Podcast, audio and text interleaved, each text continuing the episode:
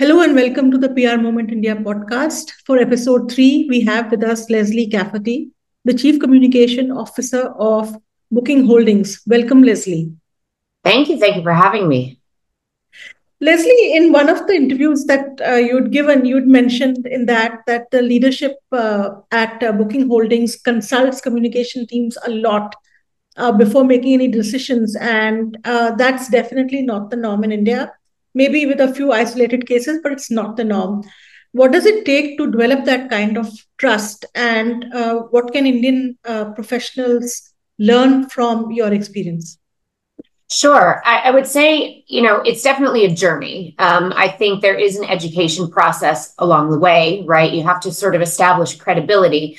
But I think, you know, when we think about communications, you know, oftentimes people think of outward communication and what we're saying, but there's really two sides to it. And our job is to listen, and it's to listen to our employees, and it's to listen to the world that we're living in right what is what is cultural sentiment? What is political sentiment? What is you know what's happening in the world? How are you know what is society feeling and hearing? And our job is to listen to that and then report that back to the business. So you know the business is focused on obviously running the business and making commercial decision decisions or thinking about how to optimize you know different KPIs not necessarily always thinking about the possible repercussions of any decisions that they make. So i think over the years honestly, we've just had some learnings where the business makes a decision, not really thinking at all about, you know, will there be any repercussions from this? And, you know, moments where we've come back and said, well, you know, had you kind of let us know, we could have told you, we could have spotted that risk. And so, you know, it's building up that relationship and establishing that credibility with your leaders to let them make sure they understand that we are the eyes and ears to the ground and we can give them advice. And even some things like as simple as you know the timing of a certain decision where you know they may not realize that doing something at one time versus another time can have a significant impact. So i think it's it's definitely a journey but um it, it's i think it's important. So just if i could just uh, delve deeper into this question how does the structure work? Uh, uh, in India, there are a couple of people who report directly to the CEO, but very likely they'll report to the marketing head or the CMO. So, how much does the structure play a role in um, in having the kind of access that you require, and how much is on, of course, like you said, build the trust. Uh, communicators, how much do they need to learn and deep dive about the business itself? Yes, I think reporting structure plays a huge role. Um, and having that direct access to the CEO is definitely important. Um, that's how we're structured uh, at Booking Holdings. Um, and I think it's important for one, because you have a clear, direct seat at that table, right? You're, you're in those conversations, but it's also important because, you know, communications experts need to serve, you know, as um, guidance for CEOs and leaders as well, personally, in addition to thinking and looking out for the company. So I think, you know, I have found, and, and I do agree with you, oftentimes you will see the function sitting within marketing. Um, and I guess it really, you know, how effective that can be will depend on the experience of who the head of marketing is at the time. If they really truly understand communications, it can work because they can consult with you, they can sort of spot and smell the risks. But if their background is purely in, you know, advertising and they really don't understand how the media works, you know, what sensitivities are, how things can be perceived, even if said a certain way, then you do have a bit of struggle. So I think one of the things that I've noticed, um, COVID really had an impact uh, on reporting lines and structure for communications functions, at least from what I've seen. I think I've seen a lot more when companies were dealing with such crisis. They kind of recognized the importance, everything they were saying to their employees, what they were saying to the investors, et cetera. So I did notice, and I see now when I talk to other companies, I hear more frequently than I did pre COVID that the structure of communications does report into the CEO. Yes, that that change we saw in India as well. Greater trust uh, from the top uh, leadership, especially when internal uh, messages are concerned, uh, dealing yeah. with employees, etc. Um, yes. Coming to uh, continuing with this uh, discussion, the, the role of women in in communications in India, of course, the majority of the staff is very much women, and it's a great great thing to have that kind of participation but it becomes uh, skewed when you come to leadership. And it's a very clear split between corporate communication where you have uh, the majority of women leaders. But in agencies very few agencies have uh, the top leaders as women. Uh, this includes the international agencies which are present. So, given uh, this kind of uh, skew, how, since this is a topic you're passionate about, how does one really go about uh, improving participation without it being uh, just a token um, equity kind of thing? Absolutely, and indeed, um, a passion, a topic I'm very passionate about. I think it really depends. I mean, first, first things first, there has to be appetite for it. So if there's not whether that's a cultural issue or a personal issue with someone you know that that's impossible to tell but there has to be appetite and desire to want to affect change within an organization and within a leadership team. So that's first and foremost. Um, if if your leadership team doesn't have it i would say that's probably not a company i would want to work for but assuming that is there i think the next step a company has to look at is the data. You need to understand why is this the case and i think data is incredibly important. So is it because in totality you're not the a company is not hiring women from the outset. Is it that you're seeing at a certain level there's a drop off or attrition rate for women in the company? So you really have to look at your data and understand where the problem is and then you need to make concerted efforts and changes to solve for those problems. So for example if it's because you know you're looking at total hiring and you're only hiring 20% females and then 80% men well there's your problem right? So you need to change your hiring practices and you need to have more diverse candidate pool and you need to do things like that. If it's because you're seeing attrition drop off at a certain mid-level say which is not uncommon for many companies in many industries how do you solve for that? So how do you make whether that's investing in better work-life balance uh, for women. It's investing in training and development. Um, you know, when you're looking agency side versus sort of in-house and corporate communications, you're doing communications, but you're also running a business, right? So there has to be business acumen. If women don't have the business skills, well, you should invest in sending them to business programs or putting them into business school. So you have to look at where you see the problem along the journey and then try to come up with ways for solving for that.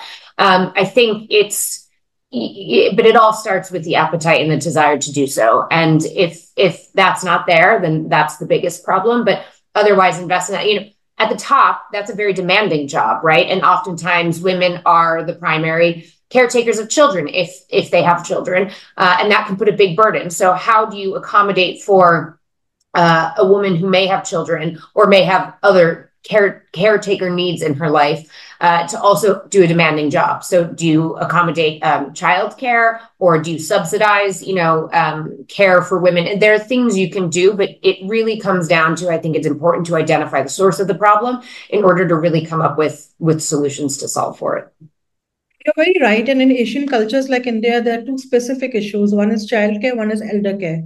So they are expected to also look after the parents, in-laws, the whole whole the whole range.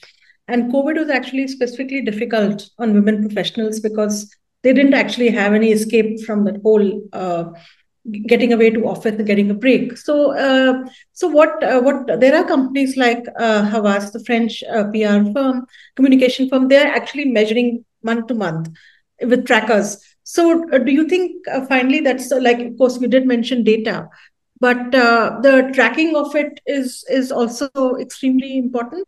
Yes, we are a very data driven company across the business, and that includes all functions, including our people function, which looks at the data uh, all the time. So we run monthly, quarterly, annual reports looking at the data and uh, to, to do exactly that. We identify the problems. What are we seeing? Where are we seeing the drop offs? Are we not seeing, you know, enough women being put up for promotion by their managers. That is an example of an issue we've seen in the past. So we look at that and then really try to course correct for how to solve for particular problems. But it's it's absolutely critical because the way you solve for is very, very dependent on where you're spotting the issue to make it as effective as possible. One final question on this series of uh, uh, thoughts. Um, there's a lot of uh, discussion that uh, PR folks don't get their representation at the board level. They're perfectly intelligent, perfectly suitable people. Why do you think that happens? That's a great question. Um, and I think, you know, historically, business, you know, business leaders thought of, you know, the, the, the stakeholder base is much bigger now than it has been historically. You know, CEOs used to think about their investors and their shareholder returns. And so you built a board that was consisted of experts who knew how to return value to shareholders. That's a very important part of business, of course. But now, if you look across the board, the expectations, the stakeholders that any company has to um, take into account vary much more widely. Employees are much more vocal than they used to be in the past. You look at major tech companies, you have strikes and um, walkouts, and you know there there things business leaders didn't have to think about before. Um, there are expectations among society and employees for businesses to take a stance on political or societal issues. Whether or not you do that, that's up to an individual company and their strategy. But the pressures and the stakeholders have grown immensely. And so if you have a board that consists only of people who are experts at, you know, they're running their P&L, they're not going to be able to give great advice uh, in situations of crisis. So I think we are seeing it's not enough, but we are seeing a bit more want, need, and understanding for counsel in crisis situations. Um, and, and, and you can't, you know, major companies have crises on a daily basis and that it's no longer acceptable to sort of ignore them, ignore these stakeholders and just focus on your investors. So I hope uh, this is a trend that we'll continue to see. It's a great insight. As as uh, as the demands are changing, there is a great greater scope for communicators to be at the board level uh, you also speak a lot about innovation and uh, digital, uh, the use of digital platforms for communication. It can get overwhelming, especially when you look at the way AI and we've had some examples of deep fakes here as well. Uh, given all that, is it being, are we overthinking um, the use of AI in communications? What is a sensible way to look at technology and innovation?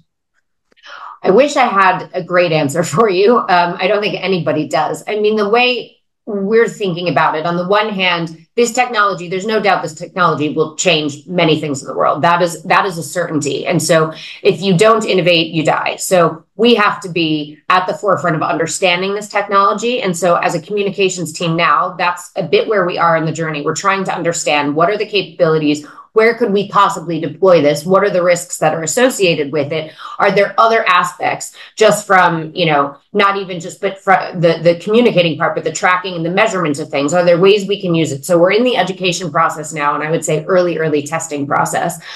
That said, um, I think there's a few principles that we are, as we think about and test there are a few principles that I at least encourage our team to abide by. Um, one is transparency. You know, we're writing, we're a public company. Everything we say can be scrutinized, right? And, and we can be in real trouble if we're saying something that's not true, that's not accurate. So if and when our teams are testing with AI, that has to be disclosed. So if anything we've put together, whether it's graphics or any type of writing that we've used AI technology, that has to be disclosed and we have to look at that very carefully. And the company also provides guidelines and parameters within which we can test. But I think right now it's too early to say when and how. I mean, as a as a communicator at heart, I can't I can't fathom the notion of not being able to write and express and having a machine do that all, but I have no idea, right? So it really will time will tell, but I do think it's important not to ignore it and to sort of be at the forefront of understanding it.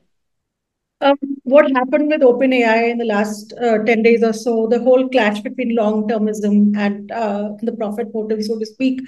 Uh, do you think this is a, going to be uh, not something which will get solved in our life in our lifetime? This kind of conflict between uh, the ethical use of AI and also making sure there is enough AI to support people in what way it's possible.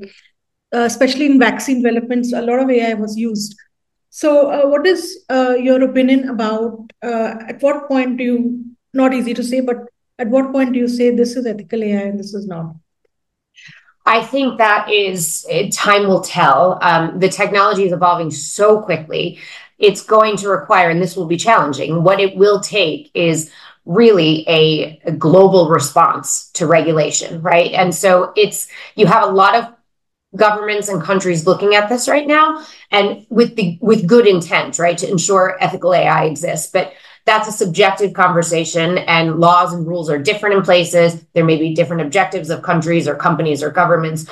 Um, and if you have you know as a global company facing regulation on other fronts many other topics inconsistent regulation is is not good. So if you have 90% of the world that has come to an agreement on what ethical ai is and 10% doesn't that's not going to be so uh, but the last time i've seen the entire world you know, cooperate quickly and effectively, um, I don't know. So it, it could take some time, but I do think it's important. And I do appreciate the fact that governments are looking at this. And it, I think understanding the power and the need to move quickly. And I hope that's the case. uh, it's a question no one really has an answer for at the moment. Yeah. so moving on to the end of the podcast and last few questions, some of them a bit of a personal nature. Uh, what is your favorite uh, communication moment of the uh, of the year? It could be a campaign, it could be uh, an individual communicating who who you felt did a great job. So, uh, what's your big moment of the year?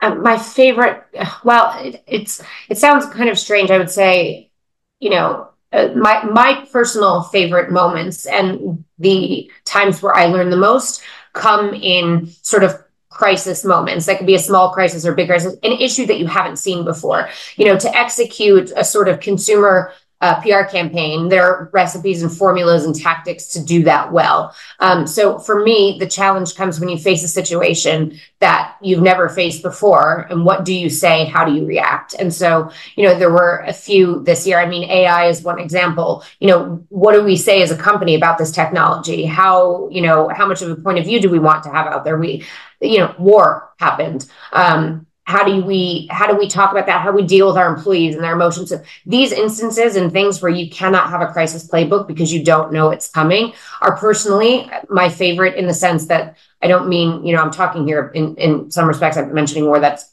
absolute tragedy but the the personal gratification of trying to navigate communication in in a situation that you haven't done before is is personally very rewarding. But then i will have to throw a nod. I actually just this morning um, on a completely different level uh, got a note from my pr manager in india saying that a campaign we did for icc cricket a pr campaign that they executed just won an award. So uh, that was a very exciting moment if i wanted to mention something on a bit of a brighter note any non uh, a campaign not associated with booking holdings that you like? It can be anything from Super Bowl or anything. Yeah. I I think I don't look I don't spend as much time looking at campaigns as I do maybe the, the corporate communication side of things and how companies deal with speaking out and yeah, of late um, I mentioned recently in a conversation with someone else I was reading um, uh, an article about Ed Bastian, who's the CEO of uh, Delta. And I think he does this. We're, we're always uh, sort of walking this line of, you know, on issues um, that relate to our employees or more societal issues. What do we say or what do we not say? Do we take a stance? Do we not? And that that line is a very, you know, it's different for all companies. It's different for all leaders and CEOs personally, but it's something we think about a lot. And he comes to mind um, as just a great example of a CEO that I think has done a really nice job, sort of taking a bit of a stance um, on societal issues at time, but also keeping it very connected to the core of the company and their mission. So um, that's not a campaign, but but that's a little bit where I spend my time, you know, thinking about um, and learning and and trying to admire and bring into our own team day to day. Is it too much pressure on CEOs to be all things for all people to speak on every issue? There is. There's absolutely a lot of pressure, and it's uh, and it's hard sometimes because CEOs are people and they have opinions and passions too, and and things they might feel very passionate about. But how do you how do you toe that line? Um, and there's no right answer when we think about it. We try to look and say is this something that's really impacting it's, is it a topic that's really impacting our employees? Does it have to do with our industry? In other words, do we have a right to speak about something? Um, but there's never a perfect solution, and we try to sort of filter through those principles each time we look at it. But it's it's absolutely the pressure is is immense. People are looking to CEOs the way they used to only look at governments to affect laws and societal change and regulation and many many other things. Why do you think that shift is happening from uh, the shifting trust from government to CEOs? The shift is there and there's so much data to prove it. Why? Um i think yeah i mean well i can speak you know i i live in the us i travel um quite a bit but i live in the us and and you know there's um, certain decisions that get made and people lose faith in in governments in uh, in leaders. And when you see that happen whether it's and and it's a pendulum right? There are times where you know people love governments there are times where it's more. But if you you know you you see it erode um, the next best place to look for affecting change are large companies that have you know deep pockets and have the ability to influence. So i think it's just if people are not happy with the status quo that's the next kind of obvious place to look uh, last uh, two questions. Uh, Leslie, what is your personal uh, space. What do you do to decompress? Uh, you have a lot of passions and uh, at work, and of course, a very busy schedule. So, what do you do to decompress? There are two things, and one of them sounds very funny, and people often look at me. Um, one, I do travel a lot. We're a global company, so I spend about 50% of my time on the road.